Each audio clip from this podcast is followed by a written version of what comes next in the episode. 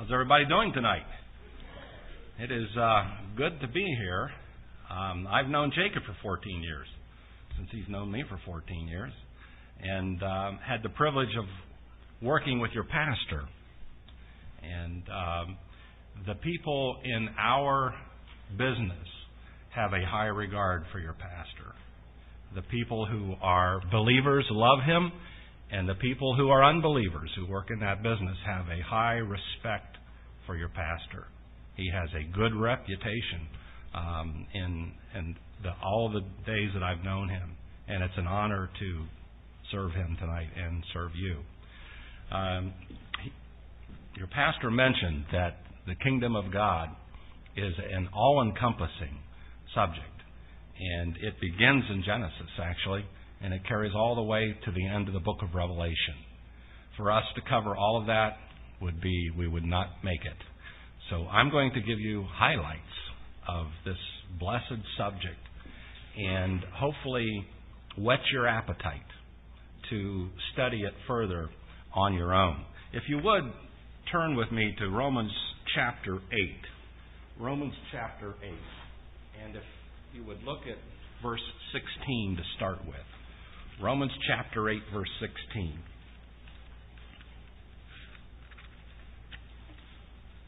The Spirit Himself testifies with our spirit that we are children of God.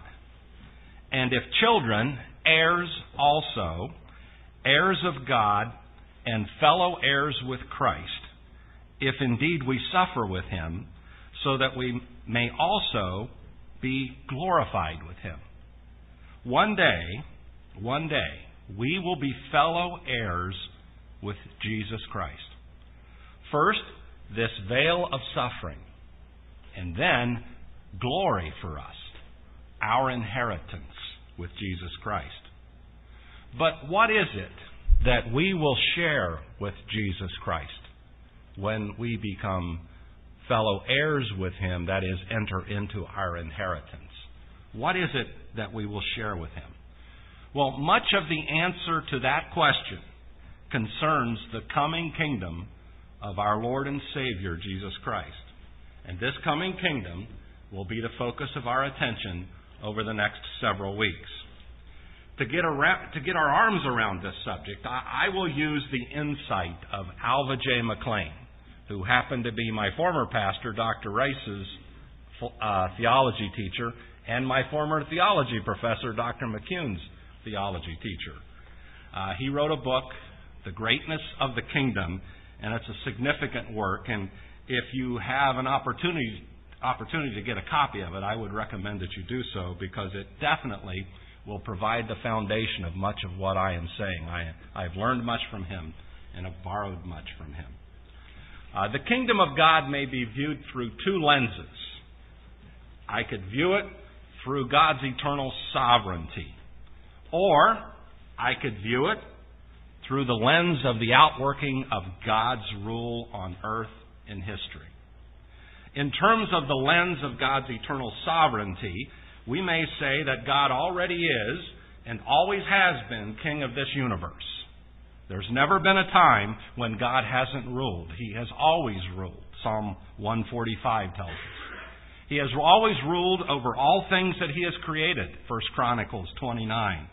Both providentially, Psalm 148, and supernaturally, Daniel chapter 6, as he sees fit, regardless of the attitude of his subjects, Daniel chapter 4. Through, always through, the administration of his Son, Colossians chapter 1 and Hebrews chapter 1. McClain calls this sense of the kingdom the universal kingdom, or the universal aspect of the kingdom. It is the eternally continuous kingdom that encompasses all things in the created universe, including the earth. It begins at creation and it continues throughout eternity. Now, in terms of the other lens, looking at the kingdom through the lens of the outworking of God's um, rule on earth and history, we may say that God rules through a divinely chosen human representative who speaks and acts for God as well as represents the people before God. On earth, on earth, in time. McClain calls this sense of the kingdom the mediatorial aspect of the kingdom. It is temporal in its outworking, related specifically to the earth, especially to human life upon this earth. It may be interrupted or changed from man's standpoint, and yet always progressing in line with God's eternal, unchanging plan.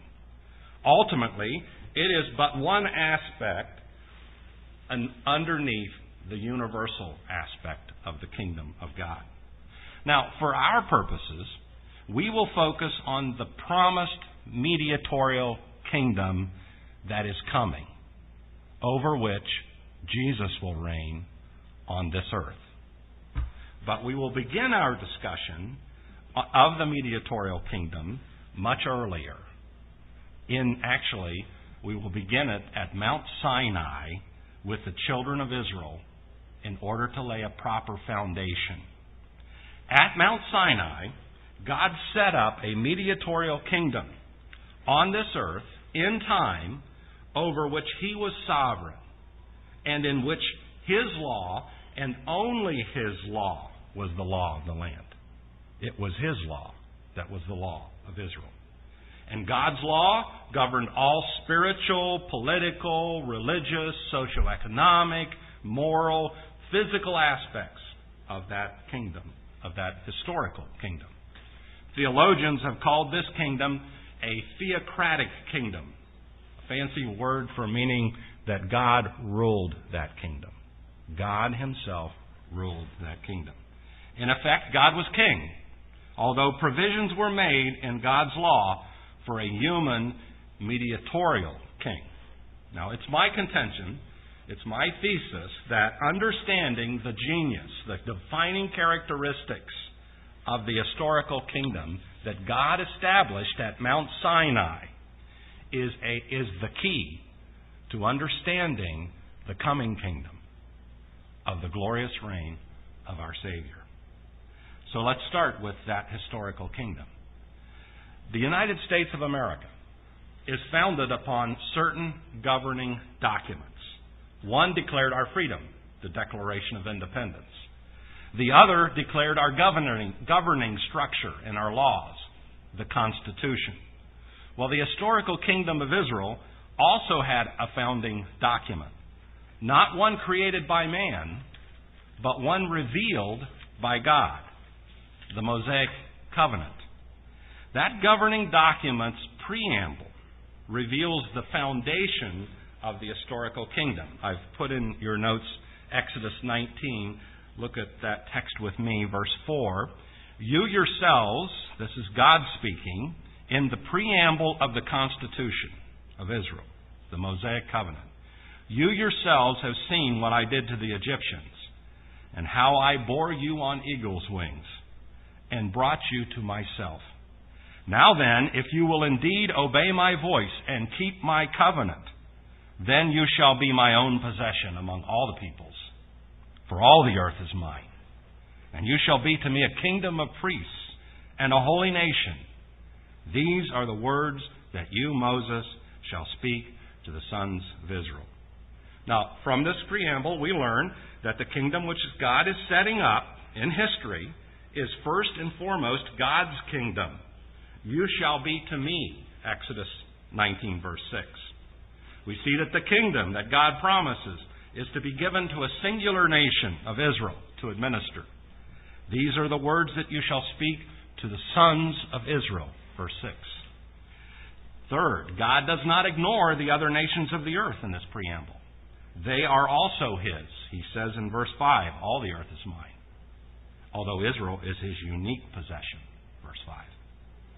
And instead of ignoring all the other nations of the earth, God chooses Israel out of the nations of the earth to serve God as his religious, spiritual mediators, his, that will um, bless the world, the rest of the world, that through which God will bless the rest of the world.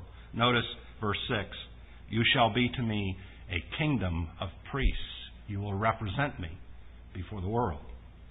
Because Israel is God's chosen mediator, Israel is to be a holy nation, verse 6. Separated to carry out God's purposes, separated from moral evil. And then finally, the kingdom covenant is conditional. Notice that little word in verse 5. If. If you indeed will obey my voice and keep my covenant. And Israel pledges to keep the covenant. In Deuteronomy 5:27 we read, "All that the Lord our God speaks to you, Moses, we will hear it and do it." All that the Lord has spoken, Exodus chapter 19, we will do. And God approves of their response. In Deuteronomy 5:28, the Lord said to me, to Moses, I heard the voice of the words of this people, which they have spoken to you. They said they would they, they said they would do my covenant. And notice they, God says they have done well in all that they have spoken. But he also laments over the fact that he knows that they're weak and that they will disregard his covenant and they will disobey it. And so in verse 29 of Deuteronomy 5, oh, that they had such a heart in them, that they would fear me and keep all my commandments always, that it may be well with them and with their sons forever. Breaking the covenant would bring an interruption in time of their mediatorial duties, but not the final end of their mediatorial duties, because of God's pledge to Abraham and to David, especially. Now, I want us to get a certain picture in our mind when we consider the characteristics of this, this historical kingdom. I want you to picture a government with a roadmap with a constitution that guarantees maximum blessing, that guarantees it, that guarantees peace with the nations, economic freedom, provision for the poor that doesn't take their self respect away. Consider utopia on earth. When Israel followed God's law, they had it good. Now, keep this picture in mind as we consider the fundamental characteristics that are exhibited in this Constitution of the United Tribes of Israel, the Mosaic Covenant. These fundamental characteristics, and think about this, are only a foretaste, only a delightful foretaste of the blessings that will abound when Jesus returns to set up his coming kingdom.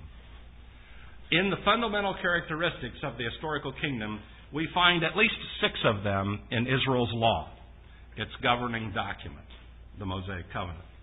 The spiritual, foundational aspect first. That Israel had a spiritual relationship with God the Father. It, God is spirit. So any relationship that he has with, with certain people is a spiritual relationship. His law was spiritual. Paul says the law is spiritual in Romans chapter 7. It's spiritual because it governs the heart. It doesn't just govern the externals, it governs the heart. They had a spiritual fellowship that was facilitated by the sacrificial system, where man needed forgiveness of sins, and God provided a picture for them of the ultimate sacrifice for sin that he was sending. And then there was spiritual communication with God and the people through Moses and the children of Israel at the tabernacle. The spiritual aspect of the Old Testament kingdom is the foundational aspect, or else there would be no theocracy. The, this aspect of the kingdom, the spiritual aspect, permeates all, these, all the other aspects. The political aspect. The historical kingdom had a national political aspect. It was a kingdom ruled by law. Not a law agreed to by the people, but a law that God gave. It was a law that God revealed. The political structure of the kingdom was, was revealed in that law. And, and the mediator of this historical kingdom had a limited sphere of authority. He had executive duties and he also had judicial duties. He had no legislative duties. He could make no law. He had to follow the law and execute the law and judge on the basis of the law that God had revealed. And even his executive and judicial functions were limited. God, he was always accountable to God and was always accountable to be aided and directed by God with things like the Urim and the, and the Thummim that was on the breastplate of the high priest. There was an international aspect. Generally, Israel was granted supremacy over all the nations of the world, both politically and economically, not based on the force of a political system, but based on the favor of God. In terms of the palace uh, of the Canaanites who lived in the land of Palestine, when they came into the land, God told them to make no covenant with the Canaanites in the land in order to avoid mimicking them. In fact, they were to completely destroy them to avoid being contaminated by their gross perversions. And if, it, if that seems too harsh, then we ought to read Leviticus chapter 18 and contemplate the horrible evil that was perpetrated by the Canaanites in the sacrificing of their sons and daughters to false idols, etc. For Israel to get involved with that would mean that she would cease to be the channel of blessing to the whole world, and she could not be contaminated. And so complete destruction of them was necessary. And God had given plenty of time for the Canaanites to repent. In terms of those who lived outside the land of Canaan, all those nations, they were to leave them alone Deuteronomy chapter 20, unless they became hostile toward Israel. And if they came, became hostile toward Israel, Deuteronomy 20 lays down the, the law. Then offer them a peace treaty. If they refuse the peace treaty, um, if they accept the peace treaty, make them tributaries to Israel. If they refuse the peace treaty, then you are to attack them and kill only the men to remove any danger of further hostility. Eventually, Israel was to be a blessing to all the nations that will surround them. And that's exactly what they'll be in the coming kingdom of our Lord. The religious aspect. There was an outward religious expression in Israel. And when we use the word religion, we're using it in the sense of the sum total of outward actions that are expressed to God. And certainly they had outward actions. They had a selected priesthood. They had a ritual that was described in minute detail in Leviticus and in the law. There was a central place of religious assembly, so they had an outward visible aspect of worship before God. There was to be a separation of religious and political powers. The civil function was not to usurp or interfere with the religious function, and the religious function was not to usurp or interfere with the, with the civil function. The priestly function was supported by the state. the tribe of Levi, who were the priests, had no inheritance in the land uh, like the other tribes did. That protected the state from a financially powerful priesthood that uh, owned a major part of the state in Egypt and caused much problems. Uh, instead, Levi had a greater inheritance. It had an inheritance from the Lord in Numbers chapter 18, verse 20, the Lord says this I am your portion and your inheritance among the sons of Israel. I am your inheritance. The Lord provided for the tribes through the people in bringing their tithes and offerings. It all belonged to Him anyway. And so He provides, He distributes to those who are serving Him in the temple through the people in terms of tithes and offerings. And no freedom of religion was allowed. That would have been the worst thing for the children of Israel to go out and worship other gods who were false and would lead them to destruction. The socio-economic aspect. Think of the divine origin of Israel's wealth. They come down into Egypt during the famine. They have just a few animals. They are given the land of Goshen and and the animals that they have, uh, the sheep and the, and the cattle, they just expand numerously. When they are leaving the land of Egypt, after God uh, sends the plagues on Pharaoh and he lets the children of Israel go, the Egyptians give them all kinds of gold and silver because the Lord stirred up their heart to do so. Exodus chapter 11, Exodus chapter 12 tells us this. And then the land, which Israel eventually acquired, was given to them by divine grant. So Israel's wealth was a gift from God to them. And they had personal freedom in regard to that wealth. God gave them a certain amount of personal freedom. Uh, and He protected that economic freedom as well as provided for the poor among them.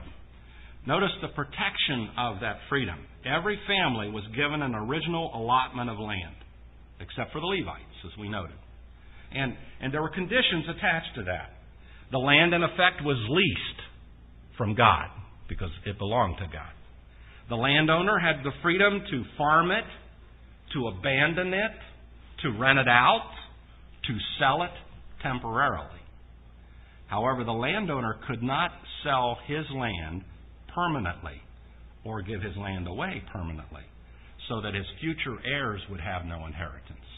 Leviticus 25:23 this is what the Lord says Leviticus 25:23 The land moreover shall not be sold permanently for the land is mine for you are but aliens and sojourners with me so there was a certain amount of economic freedom uh, that was that was protected in the Mosaic covenant. Now, as the provision for the poor, since human beings uh, could sell their property, and since Israelites could sell their property, uh, and Israelites uh, farmed the land, and that's where they got their sustenance. If they sold their land or abandoned their land, then they would become impoverished. And the law says in Deuteronomy chapter 15, verse 11, for the, the poor will never cease to be in the land. The poor will never cease to be in the land. But God provided for the poor in the Mosaic covenant. He uh, provided for them in, in many ways. Even if they lost their land out of laziness or may, they made uh, an economic mistake, uh, a blunder, if you will, God provided for them in, in various ways. The landowners were to leave the fringes of the crops. They were not to harvest the fringe of the crops so that the poor could come in and harvest them. Think of Ruth. Uh, they were not to charge the poor interest on a loan. Exodus 22:25. If you lend money to my people, to the poor among you, you are not to act as a creditor to him. You shall not charge him interest. They were to hold no security or collateral on a loan that was essential to the well being of the poor. Exodus 22, verse 26. If you ever take your neighbor's cloak as a pledge, you are to return it to him before the sun sets. For that is his only covering. It is his cloak for his body. What else shall he sleep in? And it shall come about that when he cries out to me, I will hear him, for I am gracious.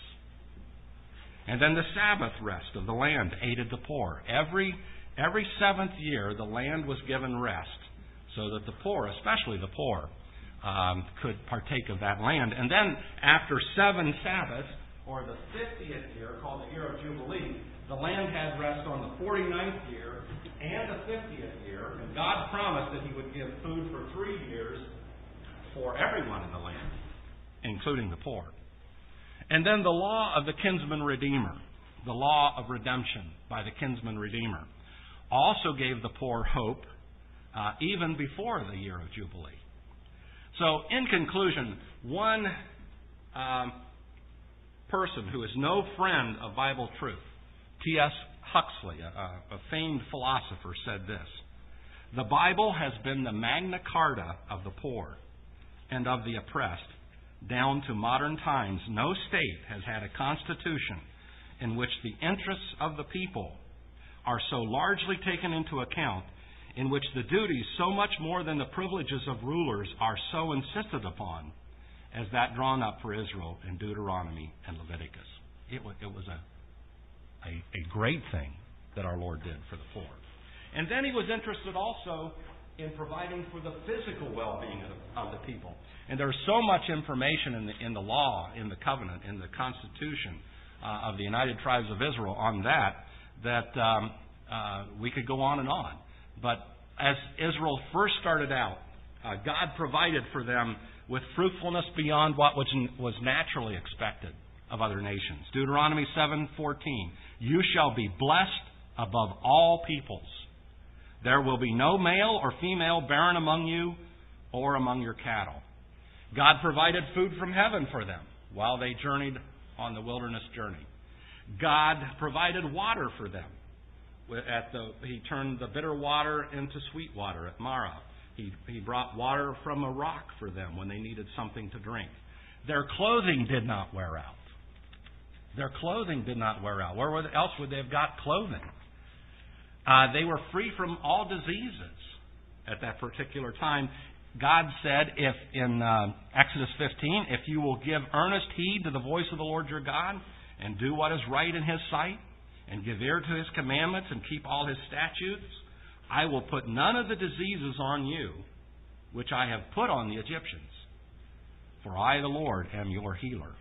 And human life, could be lengthened. If you honored your father and your mother, God would extend your life.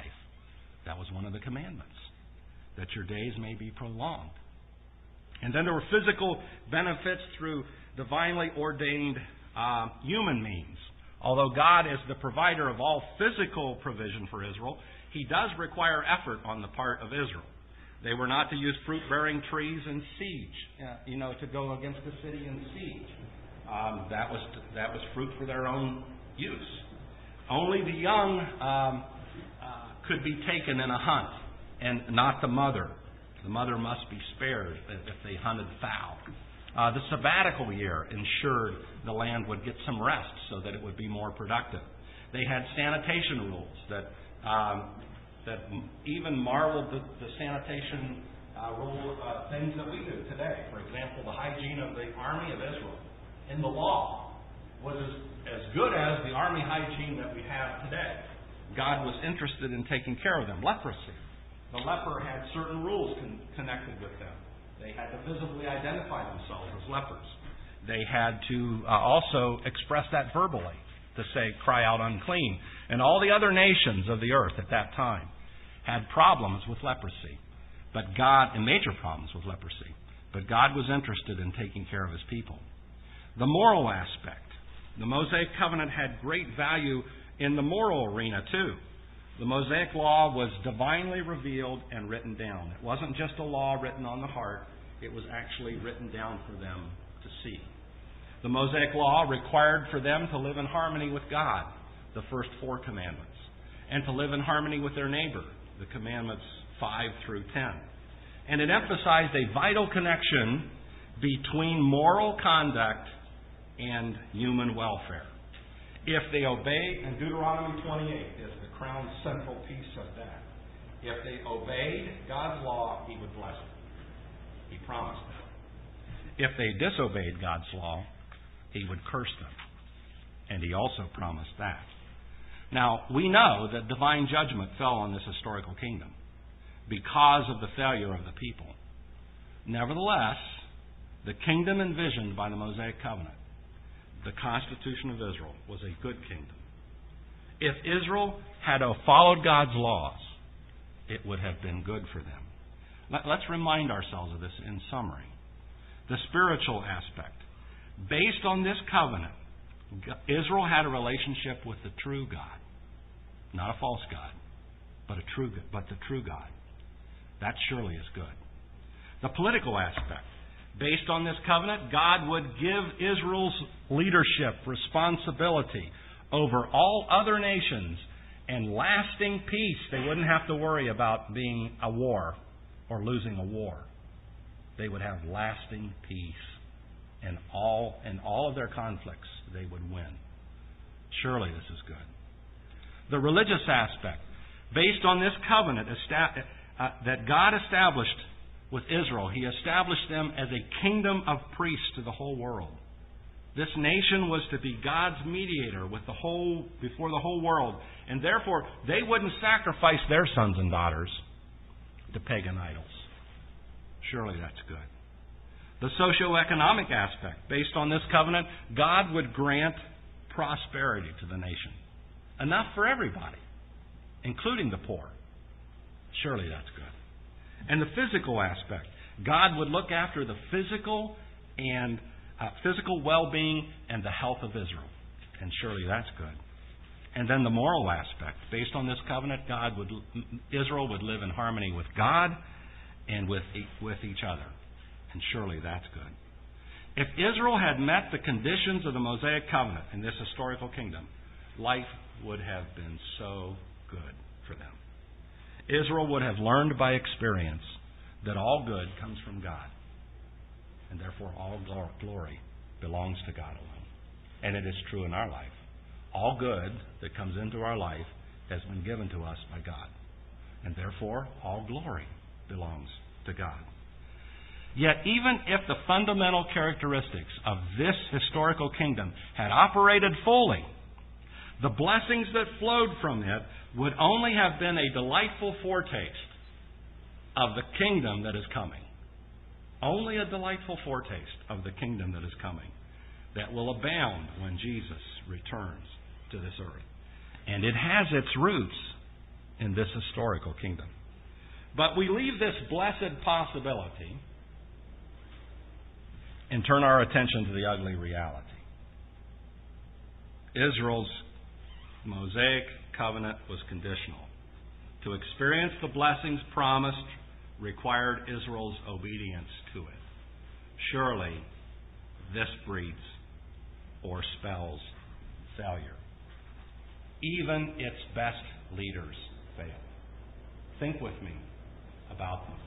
Joshua, he makes a covenant with the Gibeonites because he doesn't seek the Lord's direction or ask for the Lord's wisdom. The judges, they're a sorry lot, really, in their character. And God used them. Think of David, a man after God's own heart, commits adultery with Bathsheba and is complicit in murder. His son, Solomon, the wisest man on the face of the earth, he takes the kingdom to its pinnacle Surely the wisest man on the face of the earth would never do anything to disobey God. And explicitly, Solomon knew that the law said, don't, God said, don't multiply to yourself military horses. Don't multiply to yourself wives. And don't multiply or hoard wealth. And he did all three of those things. And then his son Rehoboam, when he took over, he split the kingdom instead of acting wisely. Yet we must remind ourselves that these people lead God's kingdom. This is God's kingdom. They are God's representatives. And even the best of them fail. Why did God establish a kingdom like this? Remember, this is His kingdom. He established it. But why like this? Well, He wants to teach us something, I believe. But what? Well, as I have said, I believe God is in the process of teaching us a positive truth that all good comes from Him. If we have any good in our life, it came from Him. And therefore, all glory belongs to Him. But He's also in the process of showing us a negative truth. And that is this that we are proud, arrogant people. And our only hope is that God humbles us, even the best of us, and that He leads us to humble ourselves before Him. Now, we could spend a lot of time. I have, can I take four more minutes? Okay. We could spend a lot of time so I'm, to chronicle their fall, but we don't have that time. So I just want to go to the end, down to the end. So if you would turn to Ezekiel chapter 8. Ezekiel gives us the vision of the end of this historical kingdom. Ezekiel chapter 8. Ezekiel sees the, the glory of God in the temple, his visible presence in the temple. It's his kingdom. He has a visible presence in the temple. Ezekiel sees it. And he sees the glory of God, if you would look at Ezekiel chapter 8, verse 4, in, the, in its proper place in the temple. And behold, the glory of the God of Israel was there, like the appearance which I saw in the plain. But verse 3 tells us that also, shamefully, the idol of jealousy was right outside. Now, later in that vision, if you turn to Ezekiel chapter 9, we're just moving fast, and look at verse 3. Ezekiel sees the glory of God move from the cherub in the inner temple. It's moving from the cherub to the threshold of the temple. Then the glory of the God of Israel went up from the cherub on which it had been to the threshold of the temple. And then look at Ezekiel chapter 10 and look at verse 3. As the glory of God moves to the threshold of the temple, the presence of God's glory fills the temple with a cloud and the court with the brightness of the glory of the Lord. Notice verse 3. Now the cherubim were, were standing on the right side of the temple when the man entered, and the cloud filled the inner court. Then the glory of, God, of the Lord went up from the cherub to the threshold of the temple. And the temple was filled with the cloud, and the court was filled with the brightness of the glory of the Lord. And now look at Ezekiel chapter 11, and look at verse 23. It's moved from the cherub. It's moved to the threshold of the temple, and now it leaves Jerusalem. The visible presence of the glory of God leaves Jerusalem. The glory of the Lord went up from the midst of the city and stood over the mountain which is east of the city. When Israel returns, it builds Zerubbabel's temple. It's enlarged under Herod, but there's no presence of the glory of the Lord there. Israel comes back to the land, and God never abandons them, nor does He abandon their promise. But they, and they come back and build the temple, but He doesn't put His presence there. It's not there in those temples. Um, he's not done with them. But they're no longer a theocracy when they come back. They're not an independent nation. There's never been a theocracy ever since one day when Jesus returns. The theocracy will begin again. The consequence of the departure of God's Shekinah glory, political supremacy, is transferred from Israel to the Gentiles. At the same time that the glory of God departs from the temple, God gives Nebuchadnezzar, the greatest ruler of the nation of the, uh, on the earth at that time, this great vision. And he says, You're the head of gold. And then, and then he gives him the plan of God clear down to the time that Jesus returns. And the world's not under Jewish power. The world's under Gentile dominion until Jesus returns. But the prophets see something different. And that's what we'll look at next week, Lord willing. We bring ourselves, just in closing, to this thought in history. The glory of God had just departed from the temple. His visible presence is no longer seen on this earth. You could have seen it you could have seen it if you had been with Israel at Mount Sinai. You could have seen it, and I could have seen it in the tabernacle in the wilderness. We could have seen it in a veiled fashion when Jesus, the Messiah, was upon this earth, if you had walked with him. But you can look for it anywhere you like today, and you will not find the visible presence of the glory of the Lord. The world is a dark place. And it got darker in Ezekiel's vision. There are lights here and there, like this church, that blaze the light of the gospel. And the Spirit of God calls people to our Lord. But Ichabod on this world. The glory of the Lord has departed. And it will not return until Jesus sets his feet on the Mount of Olives. He will bring the glory of the presence of Almighty God back to Jerusalem, back to this earth, in the glory and beauty of His presence. Even so, come quickly, Lord Jesus. We want you to come. Thank you.